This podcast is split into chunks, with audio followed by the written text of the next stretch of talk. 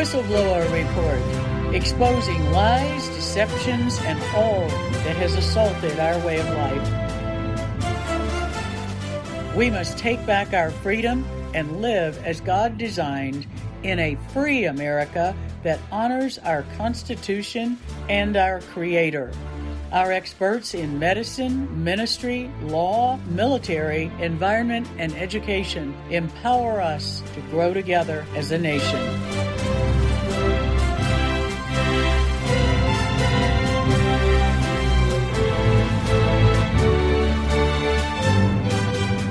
For such a time as this, the Whistleblower Report offers truth and solutions.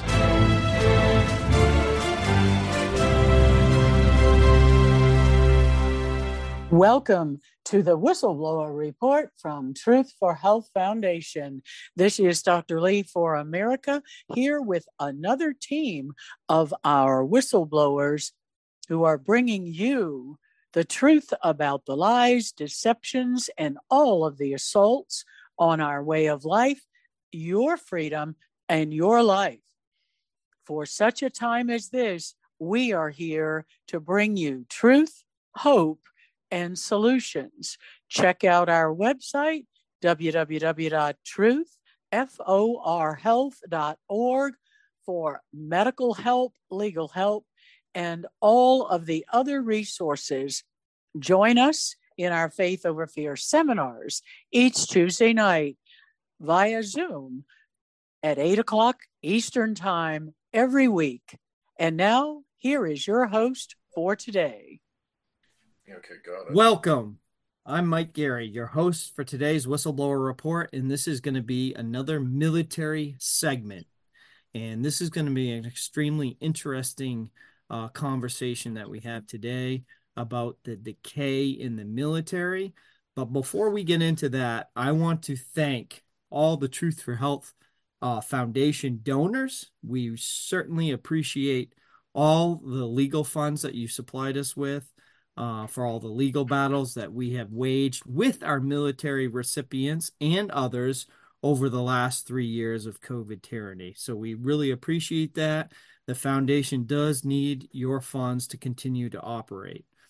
Now, right out of the gate, um, I want to put out there that neither my guest or myself are representing the Department of the Defense uh, today Okay, so we are free men, speak using our First Amendment rights, speaking our with our free minds, and communicating with the public our own opinions.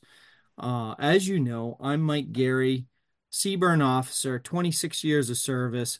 15 of those years are as a CBRN, Chem Biorad nuclear weapons expert uh, with uh, hazmat training, and for CBRN type responses with local authorities. So that is my background. But today I'm excited to introduce Sergeant Major Steve Baker, who has a really interesting career. And uh, when I think of him, I think of the movie Full Metal Jacket.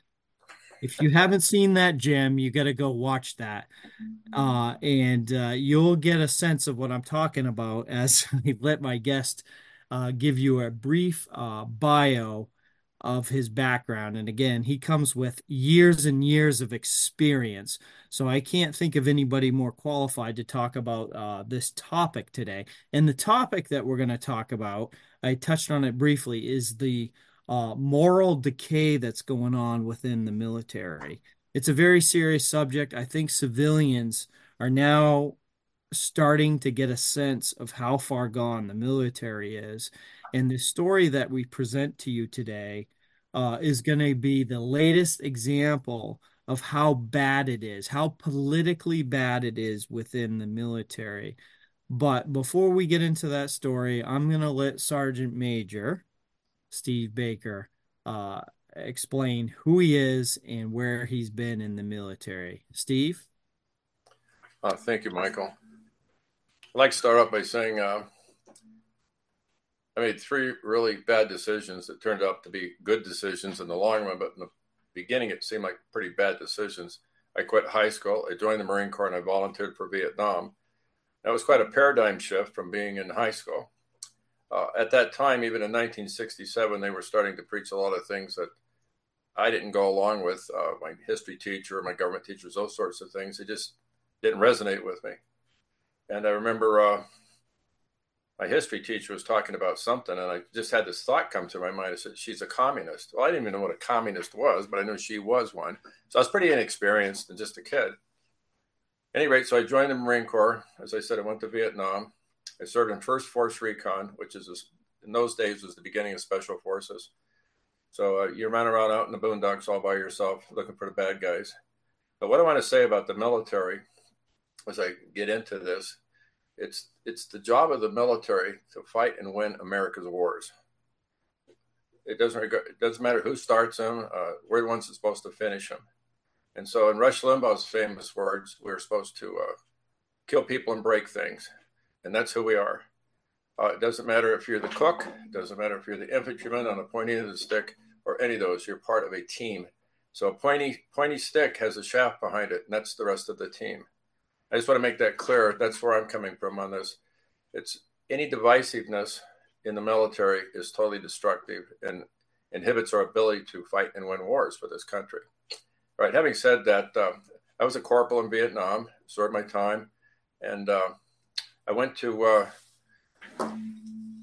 I put in for what they call embassy duty, which is actually Marine Security Guard duty. And having gone through that training in Washington, D.C., they sent me off. My first uh, post I went to was Jerusalem, Israel, which was called Palestine in those days. So it's just kind of an odd paradigm shift that I was going through. So mentally, I kind of got, I guess, jerked around a little bit. Um, first few years in the Corps, but I uh, accelerated pretty fast. I was an eight-year gunnery sergeant, which was an E7.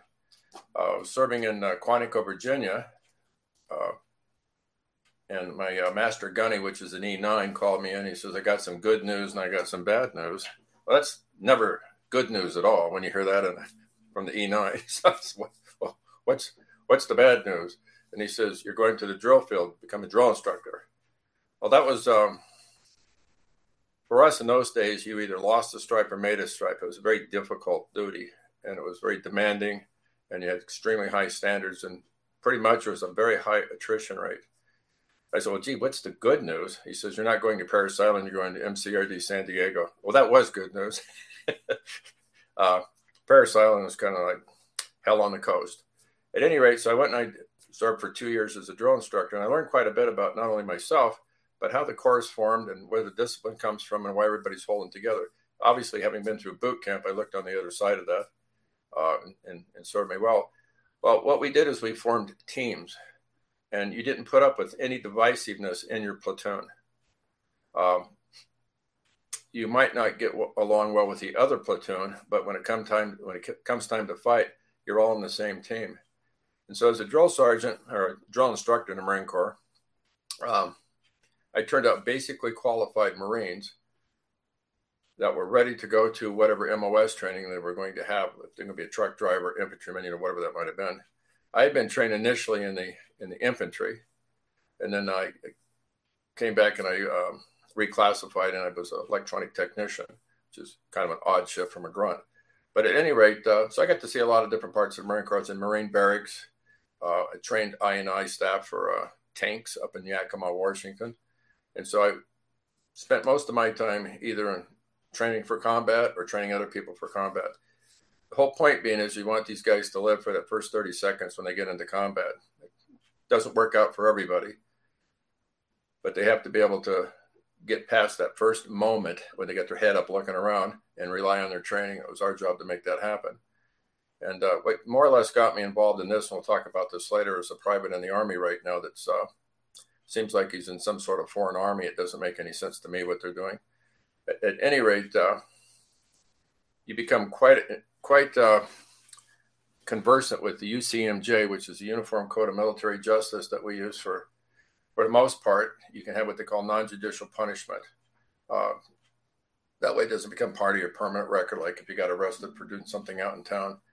And so you become very aware of that. That becomes one of the the uh, the legs on the stool that allows you to get you know to do the things you need to do. But in boot camp, from time to time, you're going to have a drill instructor that crosses the line. It just happens. And we all watch out for each other. We all try to keep each from that from happening. And when it would happen, uh, we would do the best we could from recover it, but we would uh, we'd report them because if in our philosophy, if you had a beat a, beat a Marine, he wasn't going to be a very good Marine. And so we had abuses that occurred from time to time, just like any other time in training. In fact, when I was on the drill field uh, in our regiment, it wasn't in my particular battalion, we lost two privates. And it was just because of poor leadership in one case, and the other one was it was just just one of those things uh, that happened. Again, it went back to poor leadership, a bad judgment, and it was ultimately two deaths. Now this is back in the 70s, so this is a long time ago. So these things happen. We're playing with guns, we're playing with vehicles that'll run over you, stuff that blows up. People get hurt from time to time, but we do everything we can to keep that from happening. But I guess the point I wanted to make was um, your job as a drill instructor or a drill sergeant is to build a cohesive army or a cohesive military, cohesive Marine Corps, whatever you want to call it. People that live together, fight together, and survive together and accomplish the mission together. And any divisiveness that goes in that absolutely undermines it, and the chances are not good that you're going to survive. There was an extreme example during the Gulf War when it first, not the Gulf War, the uh, Iran when it first started. Uh, there was a trucking company that was supposed to be going somewhere doing something. They got lost.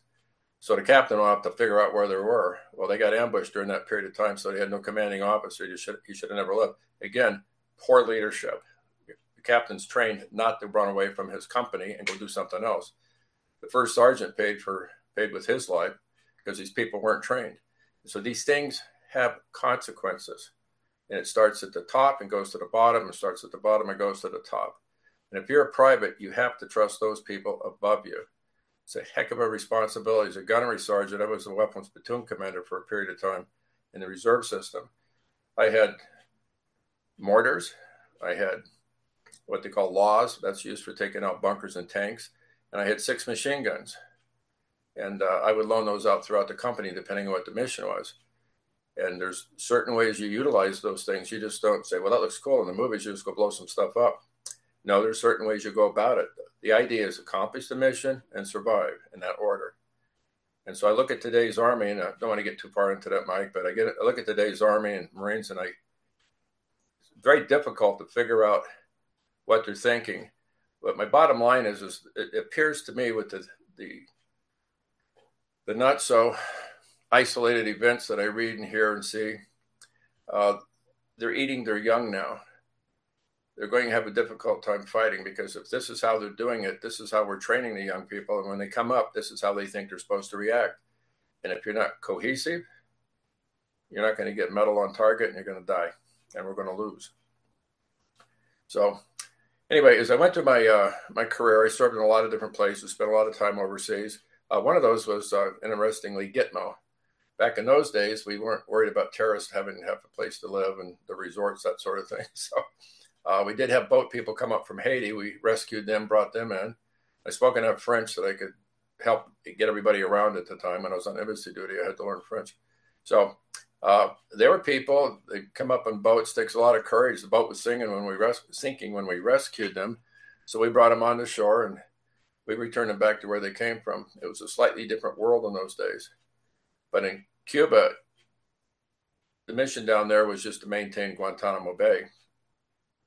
So we had minefields that uh, we used in case we were assaulted. It was we used to kind of think of it as a joke. We had about 40 seconds to live if they were the, Cubans decided to uh, to attack. But uh, and we lost one Marine that year. I was there in the minefield. He made a mistake and he paid for it. So again, I just want to impress on everybody that uh, these are real people with real lives doing real things that can get themselves killed, and their leadership, if it isn't rock solid, can get them killed also. Uh, you have to believe in your leaders and what we've seen recently that we'll discuss later is uh, it's really a travesty. It quite frankly, is. But uh, we we the NCOs just go off a, a rail here for just a second. The non-commissioned officers are the backbone of any military. They're the ones that do most of the work. Uh, if you're in an infantry platoon, which that's what most people think of as the military, is the infantry platoon. Um, you go into combat, your officer usually doesn't last that long because they're leading from the front. Uh, and it's just the way it is. In Vietnam, we didn't have very many officers. You can only train them so fast. Uh, it doesn't mean they all get killed, but their um, their attrition rate's pretty high, getting wounded and, and K, KIA. And so the NCOs, you'll find yourself as a corporal running a squad, calling in fixed wing, dropping ordnance on things, calling in B 52 bombers. Really, we used to call it rocking and rolling, but uh, that's a lot of responsibility for just a little old E4 that's been in the service for about a year or two. But these, this is what these people face. We, we call them kids, but they're men and they're women. Um, th- these are the things they have to face.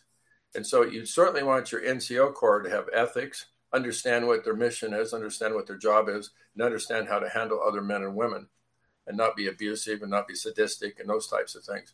Unfortunately, a lot of this gets hyped up with the media and, you know, this is a good day to die. Well, okay. I haven't found too many people that thought that was really a, a way to go about things. It's a good day to die. It's a good day to make sure the other guy's doing that. But um,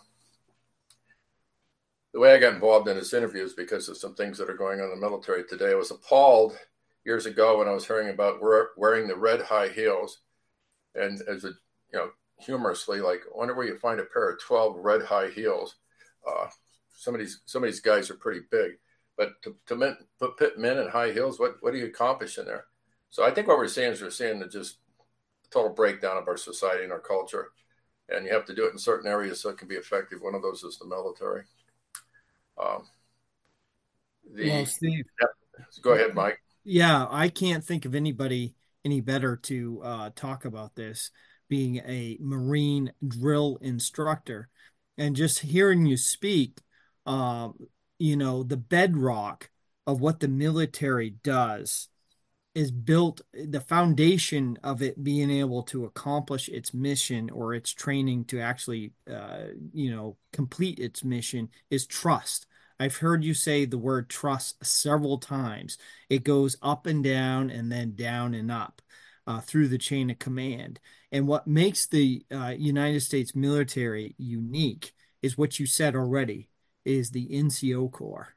And i don't think our uh, civilian population appreciates how unique our United States military is by having what you called the backbone, which is the NCO Corps. It's built in a way that people are ready to replace the ones that are above them immediately, step into that position and fulfill those duties looking upward. And that's the type of mentality the United States military has had. In order for uh, it to be so successful, you're always training the guy below you to do your job in case you don't make it. And uh, it's it's such a special thing. That's why this is such a bitter pill for us uh, military veterans to swallow because we know how good and trustworthy our service and our duty was with other like-minded people and like you're saying, throw some red high heels in there is destroying the moral fabric of what the military is. It's breaking all bonds of trust up and down the chain of command. And this is an extremely sad thing. I think civilians are finally getting it. They're finally starting to see how broke the military is, particularly after the COVID mandates. This is when you know, they were able to sneak uh, what we're calling this woke agenda, political agenda, into the military and pretty near destroy it from being able to accomplish its mission. So I can't think of anybody any better than you right now from being having experience from the Vietnam era where you were losing lieutenants uh, uh you know every 60 seconds or whatever the the uh, mark was uh, and, and having to actually fulfill, uh, uh, you know, a position one or two up in order to have mission success or even to keep the platoon alive. Uh, this is quite uh, an awesome thing to have you on speaking about this. And now we're in a moment where we have Gen Z in the military, uh, the Zoomers as they call them, and then we have this story about, uh, which is written by Wendy Mahoney, uh, in the undercover dc.com. This will be linked to this story as you read it later on. And it's called The Trials of Private Marinon.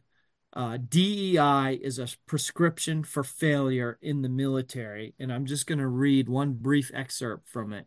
It's Private Piero Marano Valesco, age 32, is stationed at Fort Jackson in South Carolina. For months now, he has been subjected to restriction, punishment, and harassment, allegedly because of his beliefs and opinions. Uh, Steve, do you want to expand on that anymore? I'd be actually be happy to. Um, I, I, thought it was kind of um, serendipity. Uh, through marriage, I have a, a, niece who got married to. Uh, uh, I can't remember if it's Bolivia or down there someplace, uh, and he immigrated to the United States legally and he knew that he needed to do a couple of things and he wanted to become a, a, citizen so he joined the army and everything worked out for him great. And he's in the army now serving as a i don't know truck driver or something.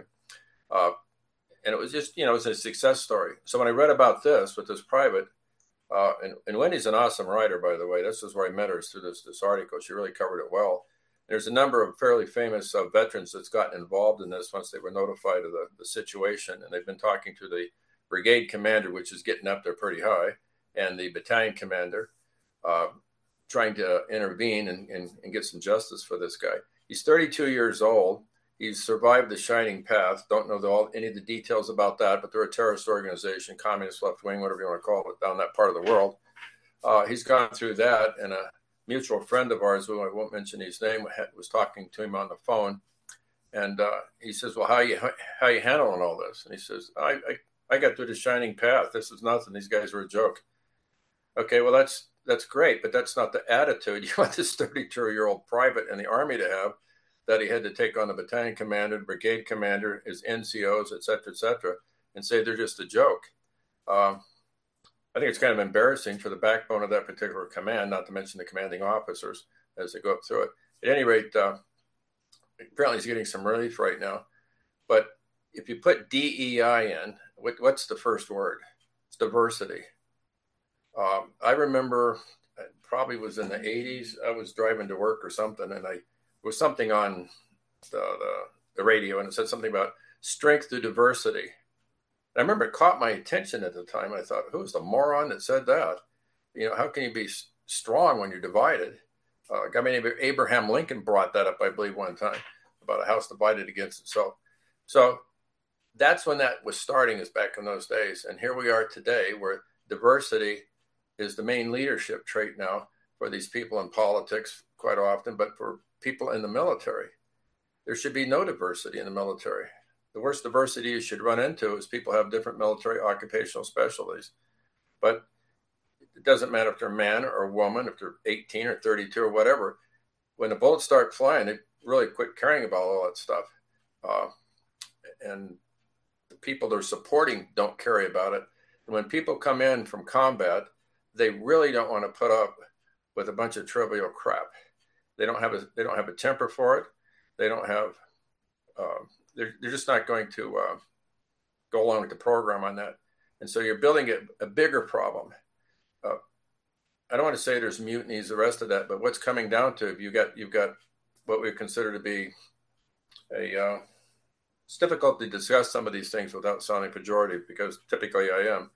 If I had someone in my platoon or my company that was running around trying to make trouble, um, I'm going to grab them and pull them out, and they're going to have a bad day the rest of the day and the next week and the week after that. But I'd like to bring up one thing. Uh, back when I was in the Corps, we ran into a uh, we, we ran into an issue which I can bring up a little bit later, but uh, this is when the people were rioting because of race riots and the rest of that. And I can explain that. I think we got a break coming up, so I can explain that after the break, uh, how we dealt with that and when, when we found out what was actually going on. And I'll flip it back over to you, Mike. But it's this is kind of an interesting story. Yeah, sounds good, Steve. Yeah, uh, when we get on the other side of the break, you can explain that and how it relates to uh, Private Marinon. And t- for the audience out there, I just want you to be aware of his beliefs and opinions well, his chain of command went after him because somebody had seen on his uh, smartphone screensaver that he had uh, MAGA a MAGA screensaver.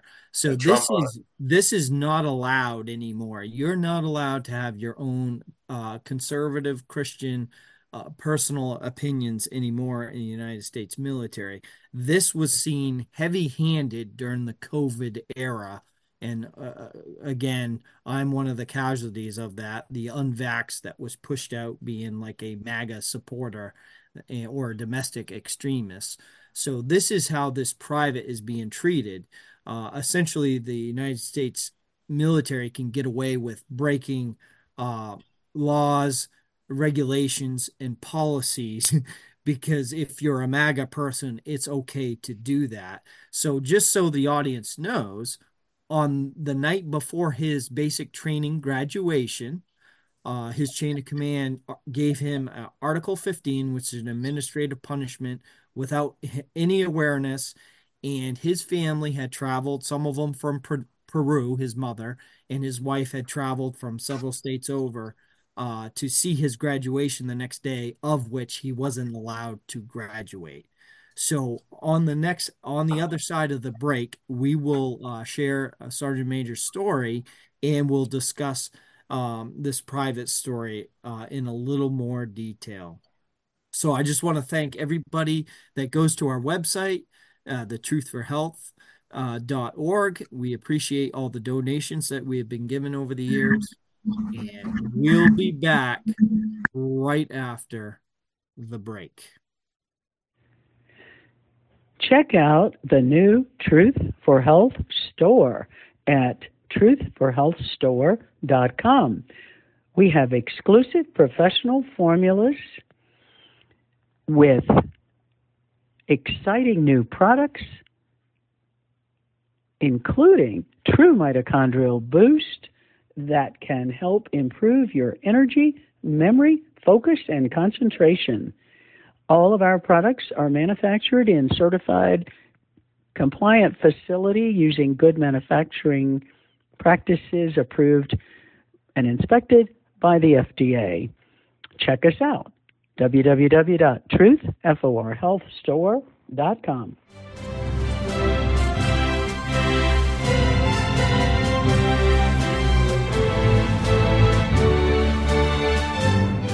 Welcome back to the second half of our show. This is the Whistleblower Report from the Truth for Health Foundation, and this is a military segment where we're discussing the moral decay inside the armed forces I have with me today uh, Sergeant Major retired Steve Baker, who was a Marine drill instructor. I can think of nobody better to speak on this topic uh, than him, where he has several decades of service dating back to the Vietnam era, where we actually did near peer uh, uh, actual force on force type of warfare unlike the policing actions that we've done in the last 20 years. So we've got a really good perspective uh, to share with us today, especially on the moral decay that's going on. Sergeant Major, do you want to finish the story that you were starting to share with us on the first half? Yes, I will. Uh, uh, in 70, I think it started in the uh, like 70, 71, 72. It was after the Olympics. So it had to be after 72, I think. And so there was a lot of uh, quote unquote, because of the newspapers at the time, uh, there was all these race riots going on in the military. Uh, the first race riot we had in the Marine Corps was at Camp Lejeune, and it was a big deal in the newspapers. And there was some people stabbed. Uh, I don't think there was any deaths in that one, but there's a lot of people hurt. It was a few hundred people were involved in it. Well, it turns out it was between Puerto Ricans and blacks. There was no whites involved in the thing. So, the, of course, the press had turned that thing into a flamethrower, uh, making it look like that the whites are beaten and on and on and on. And back in those times, for those people who didn't live through them, they were harrowing times. Uh, it was just hard for most of us to believe what was really going on. And so the Kitty Hawk had a little problem below decks. They uh, had a, some sort of riot down there, and they almost burnt burnt they almost burnt the aircraft carrier to the water line, and you couldn't get down there, um, you know, to put out put out the fires, that sort of thing. So anyway, there's a lot of that sort of thing going on. Well, we found out about four or five years later that the uh, you know, everybody was everybody used to use the word communist back in those days. Whatever, the uh, they were said that they were communist. They were there was super smart guys, black guys, uh, Puerto Ricans, Hispanic people, people of color, if you will, were put into the different militaries, and they were model soldiers, airmen, Marines, sailors, etc. Until they'd been in about four or five years, got to be like a rank of a sergeant, E5 petty officer, that type of thing, and that's when they started the dissension in the ranks, and it was a uh, it was a nightmare. So what the Marine Corps decided that they would handle this a little differently, uh, with all the problems we had going on, by doing what they call the unit discussion leadership, and I was one of the ones assigned to that. You went to school for thirteen. Uh, was for three weeks and you came back and you had a manual you used and you had a colonel down to a private in there and you walked through these things you didn't do sensing you didn't do uh, words to enrage people the rest of that was so it was very professionally done and so uh, i did that as a little side job in the corps for a period of time for my normal job that, that's how we put it together the point i wanted to make was this is very simple what's going on today we tried to solve the problem of what was coming to us from the civilian world because we're just a macroism of what's happening in the civilian world. Uh, today, what they're doing is they're throwing gasoline on it. So back to this private, uh, we were just talking about uh, Private Moranin, if I'm saying his name right. Um, the platoon that he was in saw how he was handled. They saw how he become the crux of all the problems in that particular platoon. He was talking on the phone and he was talking to his wife and his wife he's he's light he's dark skinned but he's like like dark skinned and his wife is apparently white skinned and anyway so he was talking with her and a black soldier's uh, female came up and saw him says what don't you that's a white girl don't you like black girls so this is the type of abuse he was putting up on a fairly sustained basis i'll put it that way and so there was just about every punitive UCMJ article um, you can think of is probably was directed at him and that was violated. So at any rate, he, put up with all that. So like you were talking earlier, uh, his mother's coming up from Peru, his wife's coming up from Las Vegas. She's seven months pregnant. He's got a kid, and the night before he's supposed to graduate, which they hadn't told anybody about it. They said you're not graduating. And then uh, one thing led to the next. As I understand it, the brigade commander sent down a lieutenant to uh, interview him. She spent about three hours with him. Uh, she apologized on behalf of the United States Army, on behalf of the particular command he was in, and all the abuse he was suffering. So she went back up to brigade. Don't know the story there, and apparently very quickly after that, don't know if it was the next day or the day after, uh, the company commander came down and said they were going to chapter 14. Okay, there's a couple of ways you can get a private out of the uh, the military. You can chapter 11 them, as I recall. It's been a few years and it's not for anything they've done bad. They're just not adaptable to the military, so got some problems. So they go ahead and chapter them out. That doesn't affect your record. Chapter 14 is your disciplinary problem. You got so they're kicking you out. Um, don't know where that sits right now. I understand that there's a lot of things turning around. When uh, our mutual friend was talking to him on the phone, one of the drill sergeants came up and started calling him a, a mother effer and just pretty abusive to him on the phone. Well, I was talking to Mike earlier that I was a drill instructor, like I said, for two years in the Marine Corps. And I used a lot of language that you wouldn't use anyplace else, but I never once called a private that particular name. It's just when you don't use, you save it for the enemy. You don't save it for your own people. It was kind of like that was the. Apparently, that's changed now. That's what you use for everything.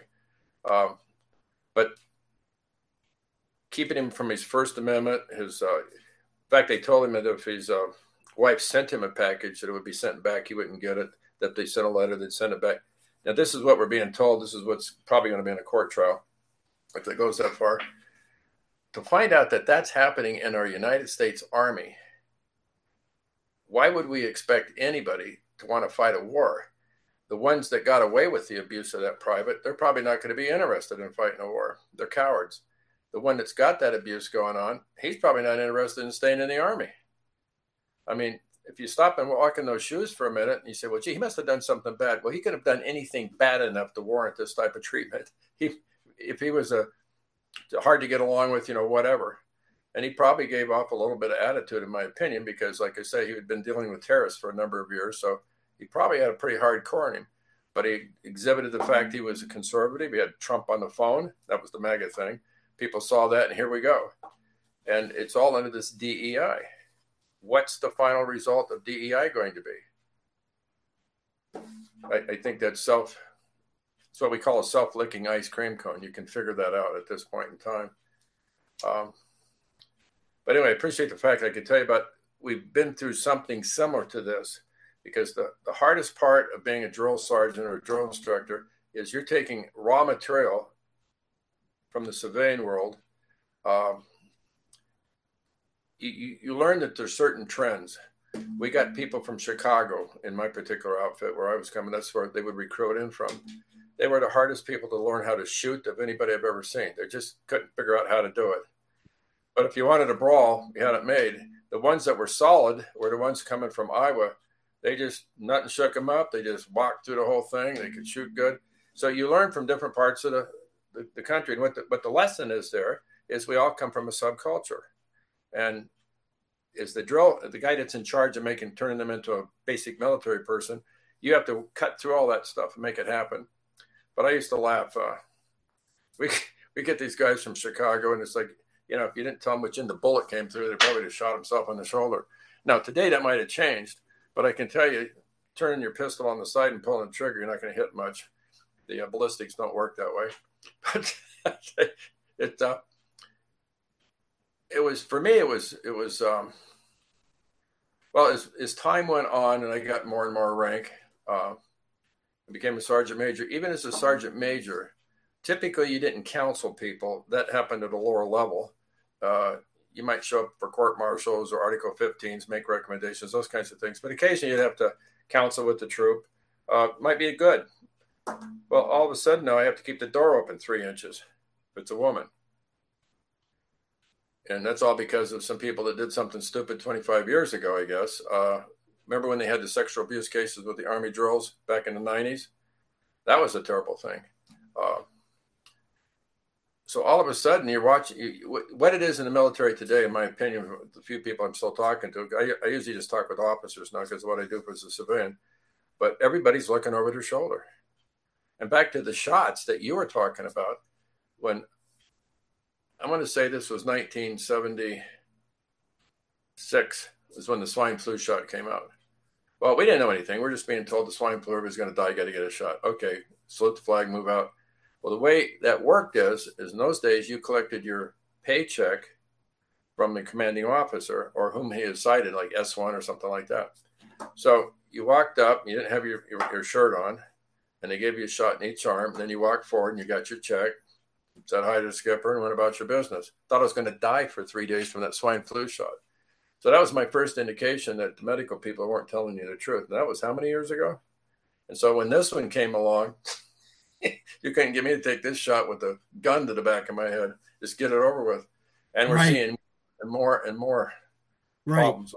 and I, I want to point something out to the listeners too, because th- this is really good representation here. Because essentially, uh, your career spans several decades, and uh, I you're not the only one from the Vietnam era that has told me about that nasty swine flu vaccine. Okay, so stop it, not and so I I have learned, you know, from from my elders, so to speak, here, uh, eh, from my past, uh, you know, service members that shared good information saying the swine flu shot was not good. You're not the only one, Sergeant Major, that has told me that. Okay. And then the Desert Storm um, era personnel uh, have told me about the anthrax shot. So here we have several different shots spanning what uh, almost four or five decades now that have hurt service members.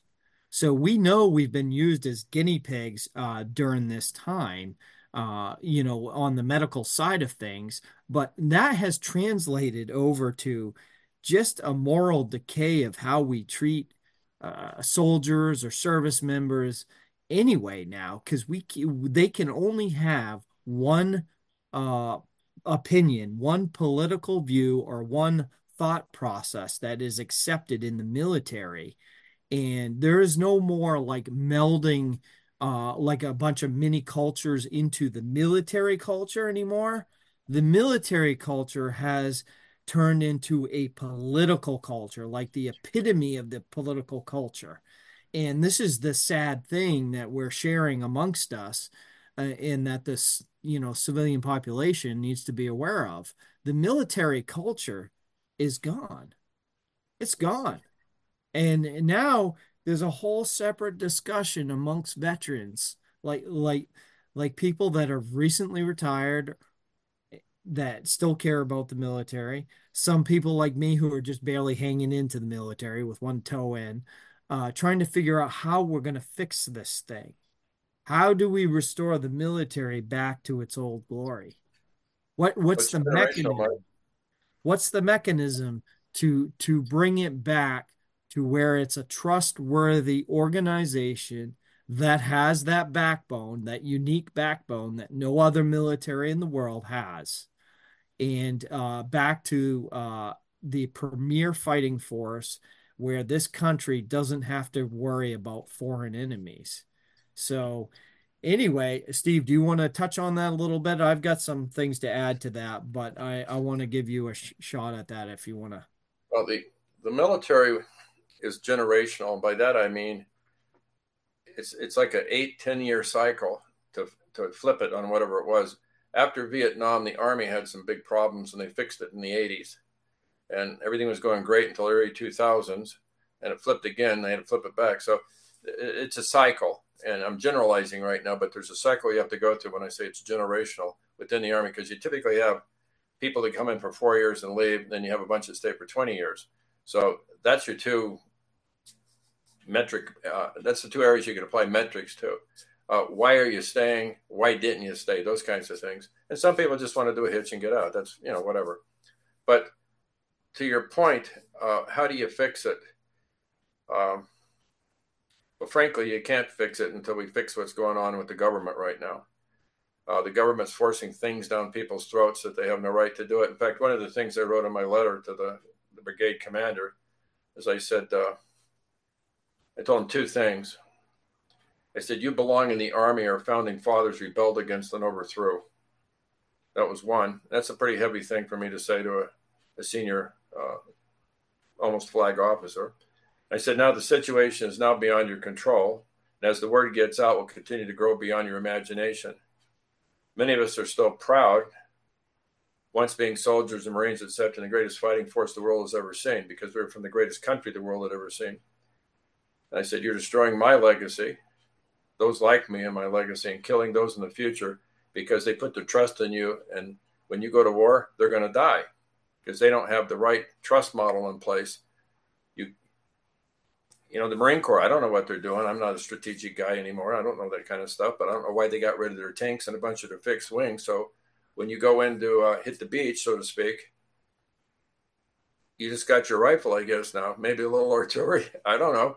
Um, you can't rely on naval gunfire because you might be 30, 40 miles inland, you know, et cetera. So that you can just see this whole thing. But you have to go back to the Clinton era when he moved the the mission of the National Guard. So, like, if you might have been in a um, an infantry unit, suddenly you're now in a truck driving unit. Uh, the, and a whole lot of things moved over to the Army Reserve, and so they kind of kept the combat forces, so to speak. Uh, and governors didn't have much to say about that you know, governor wants trucks and they want people that can, you know, dig holes and fill sandbags and things like that. They don't really need tanks. Um, so anyway, there's a lot of weird stuff that went on during the Clinton administration. But the big thing he did was he got rid of was it eight combat divisions, and we still have a mission in the army to fight two wars in two different places. We can't do that. We don't have the capacity to do that. And with them eroding the NCO corps, training privates that the way uh, you make things happen is by calling people racist or calling them uh, uh, women haters or, or, whatever it is you happen to be using that they love to use so much in the press. Uh, how do you expect to even win the dust up any place you go? You know, you still got the Rangers, you've still got uh, the Green Berets, you've still got a lot of good elite units, and that's because they keep ranks closed around them. You're not going to get through the evaluation process with this, this DEI stuff. Well, eventually they discover that, and they'll start doing that, start putting them in. I remember uh, well, you know, I don't want to get into the um, the equality portion of this thing. Um, generally speaking, men can lift more weights than women can. They can generally run faster than women can run, etc., etc., etc. It's just biology. It's the way God made people. Uh, you have an exception from time to time. That's fine. But that exception, when you put them in with a bunch of men, uh, you, you're going to have fireworks at some point in time because the way God wired us. Well, I can only think of one political party that banned God. They're the ones in charge right now. And we have to take those things in consideration. When you look at the military and how it's designed, essentially in levels of three, that's the same way God designed things in the Bible. What a coincidence. Of course, I'm being sarcastic. Um, in my particular branch of the service, I spent most, I my active duty time in for all practical purposes. It was for God, country, and core. Well, that's a pretty good motto. You know, I think we could probably all use that. And uh, I went to Kosovo. I was deployed in there from the National Guard here in Arizona. And uh, I've got some pretty neat pictures. The guy on his uh, got horses drawing his wagon with the tires, regular tires for wheels, going by the house that's burning. And it was all about a religious thing that was going on over there that we decided to get involved in, whether we should or not. But you look back over our history from World War II, who's involving us in the wars, uh, who's not letting us win the wars. And now here we are at the other end of this where we're going to make sure we can't win a war. Um, one last story Desert Storm. Desert Storm. That wasn't called Desert. It was prior to Desert Storm. Uh, I forgot what the name of it was at the time, but it was when Iran overthrew the. Uh, um, uh, what was the what was the name of the guy that ran the country in Iran at the time? Uh, uh the Ayatollah. Shah, the Shah of Iran. You know, it's a Shah. Yeah, and we used to call him. I told you Khomeini took over, but they told him Khomeini took yeah. over. Okay, so we had a bunch of hostages over there. Well, I had a couple of friends involved in that.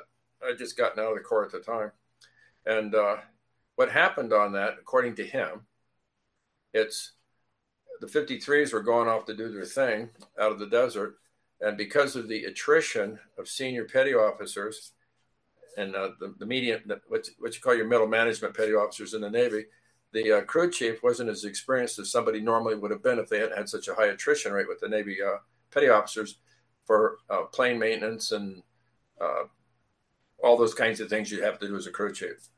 Uh, they, they put a box in front of one of the coolers for the uh, servo system. And when it froze up, it torqued and it caused the helicopter to torque and it ran into the other one. Now, that's what he told me from inside baseball. I can't prove it. I just tell you that's what I heard. That's what screwed up that particular mission. And the way we finally got the people back was, is, it's my understanding again, uh, Reagan sent a missive over there and said, "Look, I'll let I'll let you, Mr. Carter, take the uh, I'll let you take the uh, be famous for getting the hostages back." But he sent a message that says, "Give our hostages back, or we're going to glass the area, or something like that." You know, it was it was a war type thing. In other words, give us our people back, or we're big in trouble. I knew the security officer at the embassy in Iran. I knew what because remember I was on Marine security guard duty, so I knew some of the players that were in the thing, and I talked to a couple of them afterwards what was going on at that embassy in Iran before they actually were um, turned into basically POWs. Um, there was a lot of death and destruction going on prior to it. The rains held up pretty good. And uh, they were buried in, the, they put stuff in the garden so everything would grow good. So these are the things that really happen that are hidden from the public.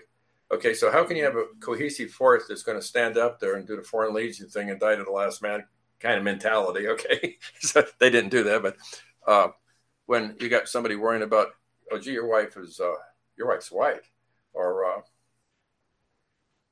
you know, you got a you got a picture of Trump, or uh, you like to salute the flag.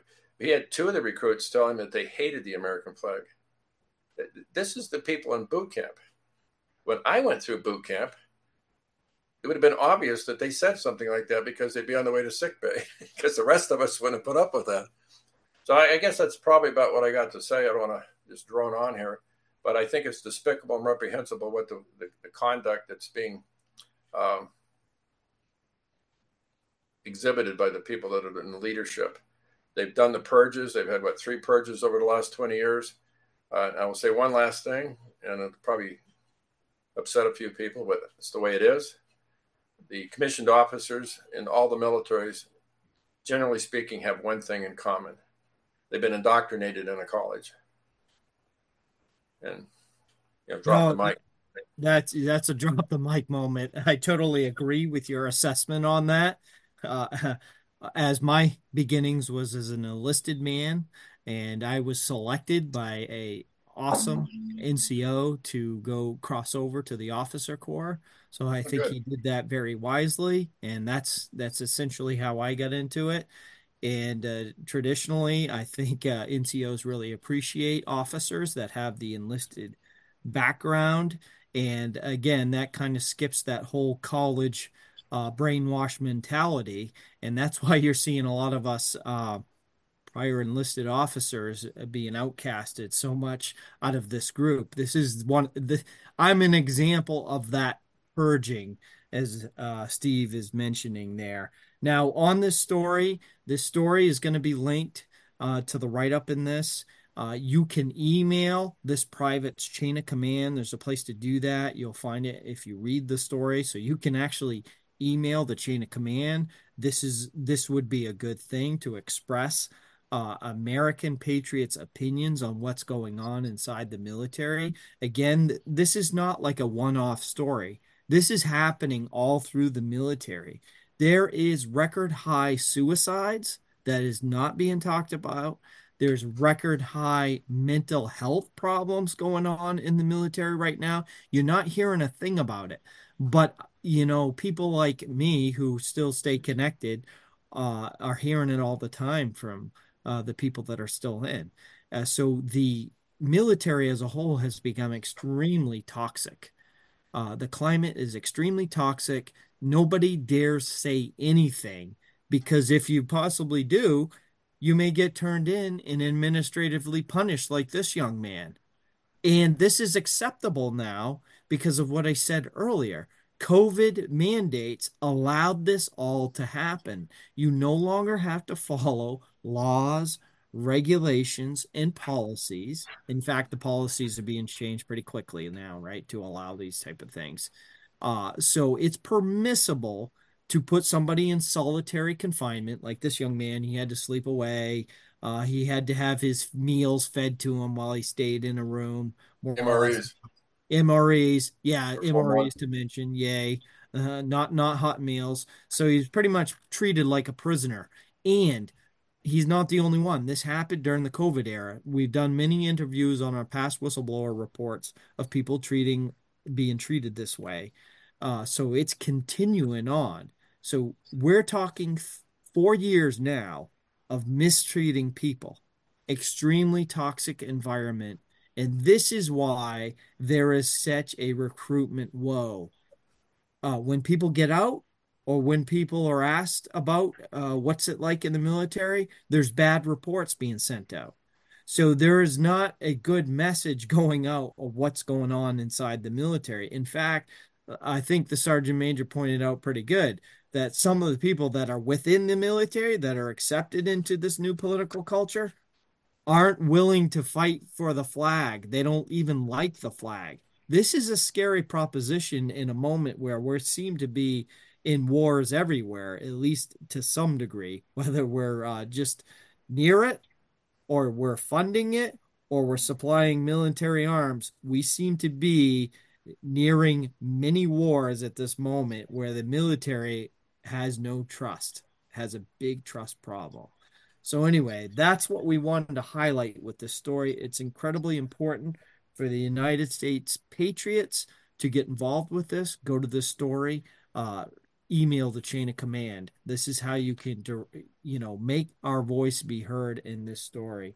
I want to thank all the donors that have signed up and given donations to our uh, foundation. Uh, you have supported America's Finest with the previous uh, lawsuits that we have waged in the COVID era. We're looking to do that more and more as we uh, look to help vaccine damaged people and others. So your foundation is supporting our vaccine damaged uh, uh, medical diagnostic system that we have set up. Uh, we have mm, uh, created COVID uh, vaccine treatment guides, radiation treatment guides, and many other helpful documents that can be used. So go to www.truthforhealth.org, Join our crusade. We are silent no more. Sign up for our email alerts. Check out all our resources that we provide from medical advice to ministry help and constitutional right information. We thank you. We hope you enjoyed the show, and we hope we have c- compelled you to do something like go check out this chain of command, this rogue chain of command, and email them. That is your constitutional duty. So this is Mike and Steve signing off. Thank you for joining us today on the Whistleblower Report from Truth for Health Foundation. Check out our website, www.truthforhealth.org. Join our crusade. We are silent no more.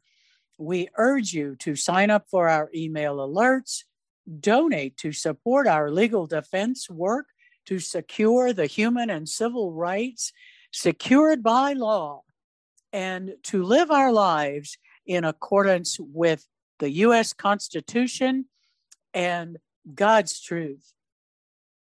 We are here to bring you hope and solutions for such a time as this with all that is assaulting our way of life.